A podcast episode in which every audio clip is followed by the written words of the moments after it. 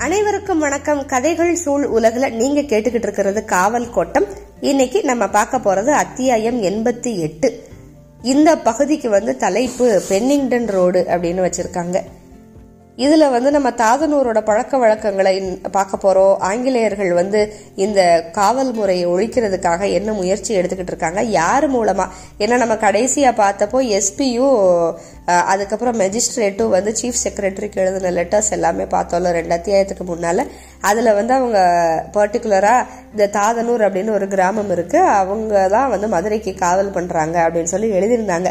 இப்போ இனி அடுத்த கட்டம் வந்து இந்த தாதனூரை பத்தின விவரங்களை வந்து இவங்க சேகரிக்கணும் அப்படிங்கறத நம்ம அத்தியாயத்துல பார்த்தோம். அந்த விவரங்கள் எல்லாம் இவங்க எப்படி தெளிவா சேகரிக்க போறாங்க அப்படிங்கறதெல்லாம் நம்ம இந்த அத்தியாயத்துல பார்ப்போம். இப்போ வந்து பெரியார் அணையிலிருந்து தண்ணியெல்லாம் வந்துருச்சு. வையைக்கு வடக்க இருக்கிற நூற்றுக்கணக்கான ஊர்களுக்கு பெரியாத்து தண்ணி வந்துருச்சு. வெள்ளாம கடந்த நிலப்பகுதி எங்கே பார்த்தாலும் தண்ணி. கொள்ள ஆசாரிக்கு தச்ச ஆசாரிக்கு நிறைய கிராக்கி. உழவு மாடுகளுக்கு அப்படி ஒரு தட்டுப்பாடு.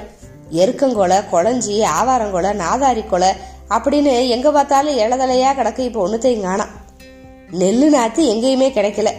சேரன் ஜெகதியுமா மனிதர்கள் வந்து அங்கேயும் இங்கேயும் இழஞ்சுக்கிட்டு இருந்தாங்க. கண்மாய்கள் எங்க பார்த்தாலும் பெரியாத்து தண்ணி மேவி கிடக்கு. புது மண்ணுல வந்து இப்ப புது புனல். இது வந்து அப்படியே மனிதர்களை பிசைஞ்சு எடுத்துச்சு. மேவர நீரை கட்டி போட்டு முறைப்படுத்தி பண்படுத்த தெரியல இந்த ஆளுகளுக்கு. முத வந்து இப்ப தட்டு தடுமாறிக்கிட்டு இருக்காங்க. இப்ப தானே அவங்க வரலாறுலயே தண்ணின்னு ஒண்ணு கிடைச்சிருக்கு. ஒரே நேரத்துல இப்படி நூத்துக்கணக்கான ஊர்களுக்கு தண்ணி வந்தா சம்சாரி என்னத்தையும் செய்வான்? உழவு மாடுகளும் உழுபடை கருவிகளும் வயல் வேலைக்கான நுட்பங்களும் கிராம சாவடிகளுக்கு இருக்கிற தாயக்கட்டைகளுக்குள்ள இருந்து அப்படியே பொங்கி வந்துருமா என்ன? அனுபவம் இல்லை மக்களுக்கு. அவ்வளவு தண்ணியை பயன்படுத்துறதுக்கு. நம்ம நிலத்திலேயே நெல் விளைய வைக்க முடியும். நம்மளும் இனிமே அரிசி சோறு திங்க முடியும் அப்படிங்கறத நம்புறதுக்கே பல வருஷம் ஆச்சு. ஆனா கண்மாய் நிறைய நீர் வந்து கிடக்குது. எந்த மழையுமே பெய்யாம வாய்க்கால்ல அப்படி ஒரு தண்ணி வந்துகிட்டே இருக்கு. கொழு அடிக்கவும் கலப்பை மூட்டவும் கொல்லாச்சா கொள்ள ஆசாரிக்கு நாற்பது கை தேவைப்பட்டுச்சு. மாடுகளையும் மாட்டு வண்டிகளையும் அதிகப்படுத்துறதுக்கு கிராமம் அப்படியே அழகாகிக்கிட்டே இருக்கு. மாட்டு வியாபாரிகள் வந்துகிட்டே இருங்க வந்துகிட்டே இருக்காங்க. இது மயில நிறமா? கொம்படியா இருக்கு. ம், இது கண்ணாபுரம் மாடு இது நாட்டுக்கால. தொழில் வேலைக்கு இதுகளை போல எதுவும் வராது. இது வடகாட்டு மாடு நல்லா வளர்த்திய பதினஞ்சு படி பதினாறு படி இருக்கும். இது பூரணிக்கால இது லம்பாடி ஒட்டக மாதிரி இருக்கு பாரு. கருப்பு மயில கலந்திருக்கிற கண்ணாபுரங்கால இது சம்சாரிக்கு ஏத்தது. இது காரி மர கொம்படி இது மாதிரி சம்சாரியோட பழக்க வழக்கத்துக்கு வேற எதுவுமே வராது. இப்படி மாடுகளை பத்தி மாட்டோட வகைகளை பத்தி சுழிகளை பத்தி மச்சங்களை பத்தி மாட்டு வியாபாரிகள் வந்து சொல்லிக்கிட்டே இருந்தாங்க. ஊரே வாய பிளந்து கேட்டுக்கிட்டு இருக்கு. மாட்டு சந்தையெல்லாம் பெரிய திருவிழா மாதிரி நடக்குது. சந்தையோட மூளைக்கு மூளை லாடம் அடிக்கிற ஆசாரி நல்லா பெரிய வெத்தக்கார மாதிரி மரத்தடியில உட்காந்துருந்தான் சுருக்கு கயிறு ஒன்று இடுப்புல ஓட்டு ரொம்ப லாகவமா அப்படியே மாட்டை மண்ணுல சாப்பிட்டான் வெவ்வேறு வகையான லாடங்களை வச்சு தான் கொண்டு வந்த தோல் பையை விரிச்சு பரப்பி வைப்பான். வெட்டுக்கால் மாட்டுக்கு இரும்ப வளைச்சு முனையில கொடுக்க தெரிஞ்ச நுட்பமான லாடக்காரனை தேடி வந்து மக்கள் அலைஞ்சு அலைஞ்சு அவனை ஊருக்கே கூட்டு போய் வச்சுக்கிட்டாங்க. அதுக்கப்புறம் நீர்க்கட்டிகள் இவங்க வந்து நிறைய பேர் தேவைப்பட்டாங்க ஊருக்கு. ராமநாதபுரம் சிவகங்கை பகுதியில மானாவரி கண்மாய்களை பார்த்துக்கிட்டு இருந்த நீர்க்கட்டிகள் வந்து நிறைய பேர் இப்ப அரிசி சோறுக்கு ஆசைப்பட்டு வந்து சேர்ந்துட்டாங்க. கிராமத்துக்கு பொதுவா நீர்க்கட்டியும் தண்டலும் ஆசாரியும் இப்ப வரைக்கும் தேவையே படல. ஏன்னா அவ்வளவு தண்ணி இல்லை. ஆனா இப்ப இது மூணு வந்து கிராமத்தோட உயிர்நாடி பணிகளா வந்து மாறி போயிருச்சு. அரைச்சம்பா காச்சம்பா சிறுமுடி தில்ல வெள்ளச்சம்பா அப்படின்னு ஏழு மாச பயிர்கள் எங்க பார்த்தாலும். கிராமங்களுக்கு வந்து இப்ப பொது நியாயங்கள் நிறைய உருவாக ஆரம்பிச்சிருச்சு. எல்லாருக்கும் அறுப்பு காலத்துல கூலி வந்து காணிக்கு இத்தனை கட்டு கதிரு சூட்டடி காணிக்கு இத்தனை மரக்கால் இப்படி எல்லாம் முடிவு பண்ணாங்க. மூணு பிடி பிடிக்கிற ஊர் வந்து பொது மரக்கா அடிச்சு சாவடி தோறும் ஆறு நாலு அப்படின்னு வச்சாங்க. எல்லா சம்சாரிக்கும் நீர் கட்டிதே அளந்து ஓடணும். ஊர் மரக்கால்லதே அளக்கணும் அப்படின்னு ஊர் வந்து விதி பண்ணிக்கிருச்சு. இப்படி திடீர்னு ஒரே நல்ல நன்செய் விவசாயத்துக்கு மாறினவங்களுக்கு ஓராயிரம் பிரச்சனை வந்துகிட்டே தான் இருந்துச்சு.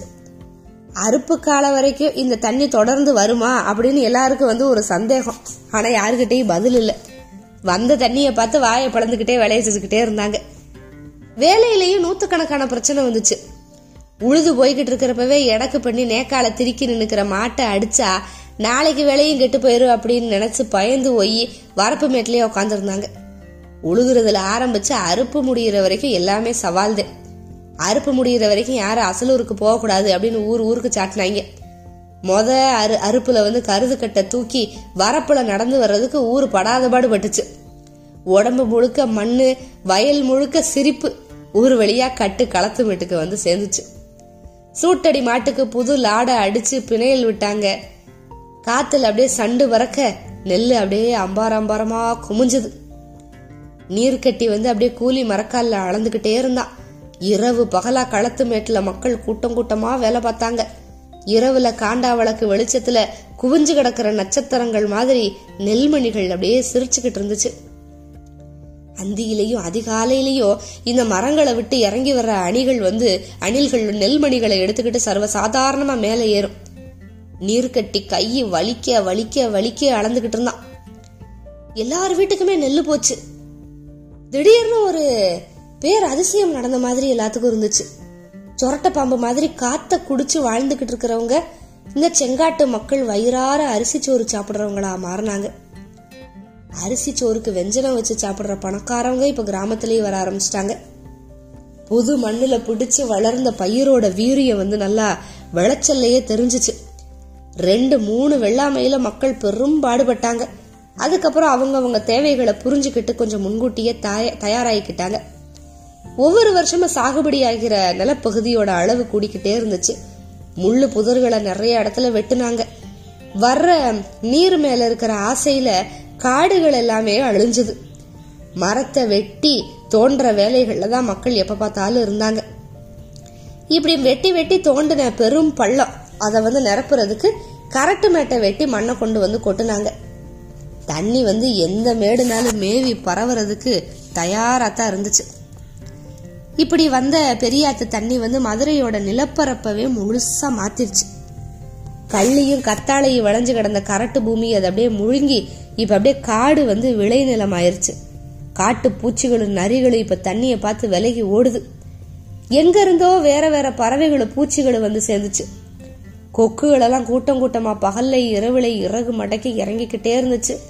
நரிகளெல்லாம் ஊழையிட்டுட்டு போற சத்தத்தையே கேட்டுக்கிட்டு இருந்த ஊர் இரவு இப்ப மொத மொத தவளைகளோட சத்தத்தை கேட்க ஆரம்பிச்சிருச்சு. சின்ன சின்ன வாக்கியா முழுக்க தண்ணி. இந்த நீரோடையே வாழ பழகிறது அப்படிங்கிறது வந்து எளிது கிடையாது. நீர் வந்து இந்த மக்களுக்கு உள்ள இறங்கி பாஞ்சு கசஞ்சுக்கிட்டே இருக்கு. நீரோட குணம் படிய படிய மனிதனுக்கு உள்ள விளைச்சல் அப்படின்னு ஒன்று ஆரம்பிச்சது. சம்சாரித்தனத்தோட உயிரே வந்து நிலத்துல பயிர் விளையிறப்ப மனசுக்குள்ளேயும் அது விளையிறது தான் நிலத்துல பயிர் வாடுறப்ப மனசுக்குள்ளேயும் உயிர் வாடுறது தான் நிலத்தோட கண்ணாடி மாதிரி மனித உடல் வந்து மாறிடுது. நிலம் போர்த்தின பேர் உடலோட அலையிற மனிதர்கள் பயிர்களோட வேர்களை நரம்புகள் மாதிரி அவங்களுக்குள்ள ஊடுருவு விட்டுறாங்க. பச்சை பயிர் வளர்ந்து பரிய ஆரம்பிச்சு பால் பிடிச்சு முத்து முத்தா விளைஞ்சு வயல்ல சாஞ்சு படுத்து உறங்குற காலத்துக்குள்ள விதவிதமான மன உணர்வுகள் மனுஷர்களுக்கு வந்துகிட்டே தான் இருக்கு. பாச்சிய தண்ணியில விளையிற பயிர் நிலத்துல இருந்து மட்டும் வர்றது கிடையாது. வேளாண்மை வந்து எங்க நடக்குது அப்படிங்கிறது என்னைக்குமே ஒரு மர்ம விளையாட்டு தான். அது வந்து நிலத்துல மட்டும் நடக்கிறதே கிடையாது. மக்களுக்குள்ள கனன்றுகிட்டே இருந்த ஒரு நெருப்ப இந்த அரபிக்கடல்ல கலக்க வேண்டிய தண்ணி வந்து அணைச்சிருச்சு. இப்ப சம்சாரித்தனம் படர்ந்திருக்கிற கிராமங்களை அடக்கிறது வந்து அரசாங்கத்துக்கு ரொம்ப எளிது. ஏன்னா அவனை வந்து அப்படியே வளர்ச்சி உள்ள இழுத்துருச்சு இந்த தண்ணி. அவனோட பாதங்கள்லாம் இப்ப நிலைமை நிலையாயிருச்சு எங்கேயும் அலையாம. அவன் வந்து பயிர் வளர்றத அணுகணுவா ரசிக்க ஆரம்பிச்சிட்டான். வீட்டு கொல்லையில விளைஞ்சு கிடக்கிற கத்தரியோட நீல நிற பூவை குழந்தைகளுக்கு காட்டி சந்தோஷப்படுறான். பச்சை பயிரோட மகத்துவத்தை புரிஞ்சவன் இனிமே வெட்டரி வாழையும் வேல் கம்பியும் தூக்கிக்கிட்டு ஓட மாட்டான் கொம்பேரி மூக்கன மாதிரி மரத்துக்கு மரம் தாவி மண்ணுல காலு பாவாம வாழ்ந்த வாழ்க்கையெல்லாம் அவனுக்கு இப்ப முடிஞ்சிருச்சு. அவன் வேஞ்ச வைக்க போறோட ஓரத்துல முட்டை போடுற கோழி கேவி திரியுது. அவன் கவனங்களை எங்கேயுமே அலைய விட்டுக்கிட்டே இருந்தான். அவனோட நேரம் இப்ப ரொம்ப குறுகி போச்சு. நடுநிசிக்கும் விடிவெள்ளிக்கும் இடையிலேயே அவனோட தூக்கம் ஒடுங்கிருச்சு. அவன் விழிப்பு கொள்ள போதிய பொழுதுட்டுதான் ஒவ்வொரு நாளும் வந்துச்சு. அதாவது வேலை அதிகமாயிருச்சு. இவங்க விவசாயம் பண்ணி பண்ணி ஒரு நாள் வந்து பத்த மாட்டேங்குது. இப்படிதான் மாசக்கணக்கில் உருண்டு போச்சு.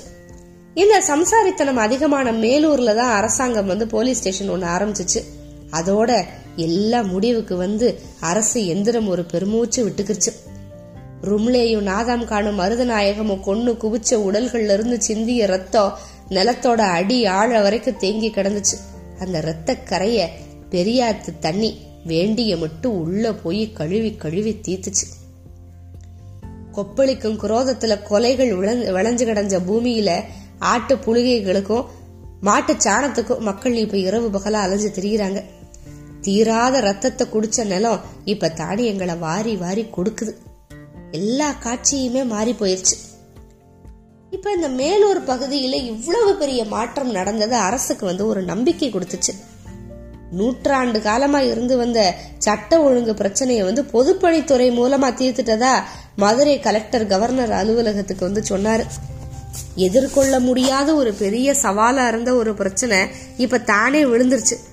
அதனால இப்ப மாவட்ட நிர்வாகத்தோட முழு கவனமும் மதுரை நகரை நோக்கி திரும்பிருச்சு. ஏன்னா மேலூருக்காரவங்க தான் கொஞ்சம் கூட அடங்காத ஆளுகளா இருந்தாங்க. தொடர்ச்சியா கதை கேட்ட நம்ம எல்லாருக்குமே அது தெரிஞ்சிருக்கும்.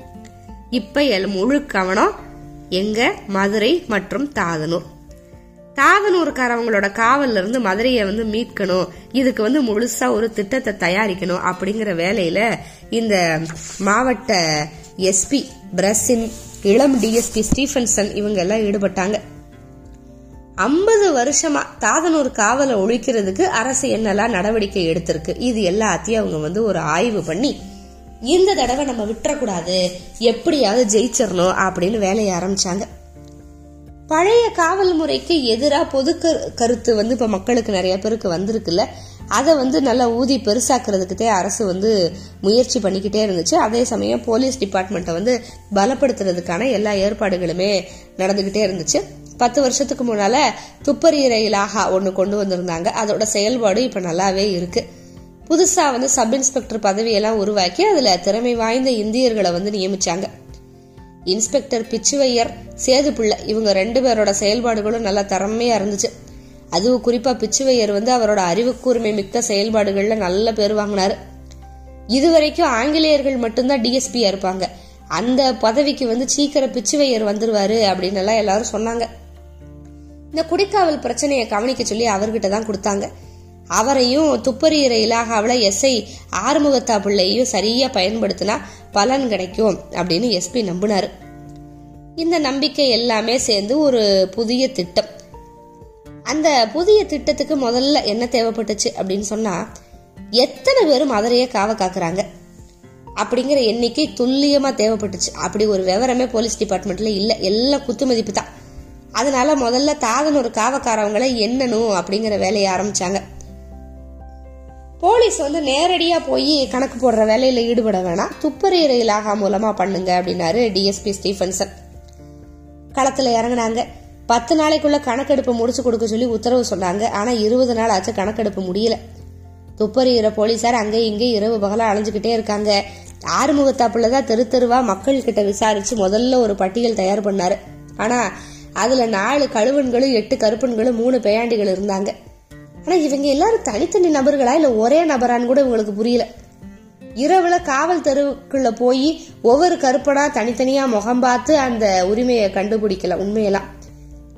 ஆனா நடுநிசையில கருப்பன்களோட முகம் பார்த்து குறிச்சுக்கிற அளவுக்கு இவங்களுக்கெல்லாம் பலம் இருக்கா என்ன? எப்படிரா கணக்கு போடுறதுன்னு குழப்புறாங்க. பார்த்தா இத்தனை கழுவேன் கருப்பேன் பேயாண்டி எல்லா பேருக்கும் இதே பேரு தான் அப்புறம் எப்படி கணக்கு போடுறது? இப்படி என்னென்ன குழம்பிக்கிட்டே இருக்காங்க. இதுல வந்து போலீசார் கொடுத்த எண்ணிக்கையை வச்சு பார்த்தா அரசு நினைக்கிறத விட மூணு மடங்கு அதிக எண்ணிக்கையில தாதனூர்காரங்க இருக்காங்க அப்படின்னு நினைக்கிறாங்க. சரி இந்த முறையில வந்து நம்ம கண்டுபிடிக்க முடியாது அப்படின்னு நினைச்சு நகர்காவலர்கள் இரவு தங்குவாங்கல்ல அங்க இருந்து ஒரு கணக்கெடுப்பு ஆரம்பிங்க அப்படின்னு உத்தரவு போட்டாங்க. அதுபடி ராமாயண சாவடி செல்லத்தம்மன் கோயில் செக்கடி மைனா தப்பக்குளம் இங்க எல்லாம் அந்த இரவு காவலர்கள் வந்து கொஞ்ச நேரம் தங்கிட்டு போவாங்க அப்படின்னு நினைச்சு ஒரு கணக்கெடுப்பு மறுபடியும் அதை வச்சு நடந்துச்சு. ஆனா அதுலயே வந்து குழப்பம்தான். ஒரே ஆளு ரெண்டு தடவை சாவடிக்கு வந்துட்டு போறாரு. மூணு இடங்களுக்கு ஒரே இரவுல ஒரு காவக்காரை வந்துட்டு போறதும் உண்டு. வந்தவனே மறுபடியும் வந்திருக்கானா? இல்ல புதுசா ஒருத்தர் வந்திருக்கானா? அப்படிங்கறத தோற்றத்துல உள்வாங்க முடியல. குட்டையான ஆளோ பருத்து வயிறு சரிஞ்ச ஆளா யாருமே இல்ல. யார பார்த்தாலும் விரிஞ்ச மார்பு வீச்சு கை முடிச்சிடப்பட்ட சட சுருள் முடி காவக்கம்பு. இதுல இருட்டுக்குள்ள வந்தவன் யாரு வந்துட்டு போனவன் யாருன்னு கணக்கு போட முடியல. தண்ணிக்குள்ள வச்சு மீனை கணக்கு போடுற மாதிரி தான் இப்படி இரவுல வந்து காவக்காரனை கணக்கு போடுறதும். அப்புறம் இந்த திட்டத்தையும் கைவிட்டாங்க. அதுக்கப்புறம் போலீஸ் மூலமா நேராக ஊருக்கே போயிடலாமா அங்க போய் கணக்கு போடலாமான்னு யோசிச்சாங்க. ஆனா குறைஞ்ச எண்ணிக்கையில போலீஸ் அனுப்புனா போற தைரியம் போலீஸ்க்கு கிடையாது. அதிக ப- எண்ணிக்கையில போலீஸ் அனுப்புனா அங்க கணக்கெடுப்புன்னு ஒண்ணு நடக்கவே நடக்காது. அதனால இந்த யோசனையும் யோசிக்கவே முடியாது. ஆனால் துல்லியமான கணக்கு இல்லாமல் அடுத்து எந்த திட்டமுமே போட முடியாது அப்படின்னு எஸ்பி உறுதியாக இருந்தார். கடந்த காலத்தில் வந்து செம்பூரான்களோட இருப்பிடமும் எண்ணிக்கையும் தெரியாததுனால மதுரை மாவட்டத்தில் ஆங்கிலேயர்கள் கொடுத்த விலையை வந்து அவ்வளவு எளிதில் யாரும் மறந்துட முடியாதுல செ- இப்- இன்னைக்கு வந்து செம்பூர் செம்பூரான்கள் எங்கங்கிற விவரம் எதுவுமே அரசுகிட்ட இல்லை. ஒரு பயங்கரம் அழிஞ்சிருச்சா இல்லை மறைஞ்சிருச்சா அப்படின்னு கூட அவங்களுக்கு தெரியல. ஒரு நடுக்க இருந்துகிட்டே தான் இருக்குது ஓம்பட்டோட சமாதியில் இருக்கிற வாசகங்களை வந்து பொறுப்பு இருக்கிற எல்லா அதிகாரிகளும் நல்லா படிச்சுக்கிறாங்க. செம்பூர் அப்படிங்கிற தட தரைவழி பாதை இன்னும் மன அளவுல வந்து இருந்துகிட்டு தான் இருக்கு. ஆங்கிலேயர்கள் எவ்வளவு முயற்சி பண்ணியோ அவங்களுக்குள்ள இருந்து அதை எடுக்க முடியல. ஏன்னா அப்பேற்பட்ட அழிவு ஆங்கிலேயர்களுக்கு அப்ப கிடைச்சிச்சு. காலம் எவ்வளவு வேகமா ஓடியோ நினைவுகளை கடந்து செல்ல முடியாம தான் தவிச்சுக்கிட்டு இருக்கோம் எல்லாருமே. ஸ்டீஃபன்சன் வந்து கடந்த கால நினைவுகளை எல்லாம் பருகி முடிச்ச பயத்தோடையும் அதே சமயம் தெளிவோடையும் இருந்தான். என்ன முயற்சி பண்ணாலும் சரி தாதன் ஒரு காவக்காரவங்கள கணக்கு போட்டே ஆகணுங்கிற உறுதியிலேயே இருந்தான். வேற வேற வழிகள் கண்டுபிடிச்சாங்க ஆனா முடியல. எதுவுமே பிடிபடாம இருந்த ஸ்டீஃபன்சனுக்கு எதை பிடிச்சாவது விவரங்களை வெளிக்கொண்டு வரணும் அப்படிங்கிற உறுதி இருந்துச்சு. அதுல கண்டுபிடிச்சான் ஒண்ணு. தாதனூர் உள்ளிட்ட மேற்கு நாட்டு கள்ளர்கள் கிட்ட பணியாற்றின அனுபவம் இருக்கிற கிறிஸ்தவ மிஷினரிமார்களை பயன்படுத்தினா கணக்கெடுப்பு நிச்சயம் பண்ண முடியும். கணக்கெடுப்பு செய்யறதுக்கு இது ஒண்ணுதான் வழி அப்படின்னு அவனுக்கு தோணுச்சு. இந்த புது யோசனையை வந்து கலெக்டர் கிட்டையும் எஸ்பி கிட்டையும் சொன்னான் சரி இதை நிறைவேற்றிடலாம் அப்படின்னு நினைச்சாங்க. ரொம்ப சீக்கிரமா மிஷினரிமார்களை கூப்பிட்டு பேசி கலெக்டர் ஒப்புதலை வாங்கினாங்க. இந்த கணக்கெடுப்பு விவரங்கள் கிடைக்க இன்னும் ஒன்று ரெண்டு மாதம் வரைக்கும் காத்திருக்க வேண்டியது இருந்துச்சு. ஆனால் அது ஒன்றும் ரொம்ப பெரிய காத்திருப்பு காலம் இல்லை அப்படின்னு இவங்க எல்லாரும் முடிவு பண்ணாங்க. இப்போ தொடர்ச்சியாக கதை கேட்டுக்கிட்டு இருக்கிறவங்களுக்கு கிறிஸ்தவ மிஷினரிமார்களில் யாருக்கிட்ட இந்த பொறுப்பு போகும் அப்படிங்கிறது ரொம்ப நல்லாவே புரிஞ்சிருக்கும். அதுக்கான முன்னுரை எல்லாமே நம்ம சில அத்தியாயங்களுக்கு முன்னால் பார்த்தாச்சு. அப்போ நீங்கள் கெஸ் பண்ணுற அந்த நபர்கிட்ட தான் பொறுப்பு போக போதா? அவர் வந்து வெற்றிகரமாக எல்லாத்தையும் எடுத்து கொடுத்துருவாரா? ஆனா அப்படி எடுத்து கொடுக்கறதுனால ஏதாவது விபரீதம் வருமா? இது எல்லாத்தையும் நம்ம அடுத்த விவரங்களா பார்க்கலாம். காத்துக்கிட்டே இருங்க. மிக்க நன்றி. வணக்கம்.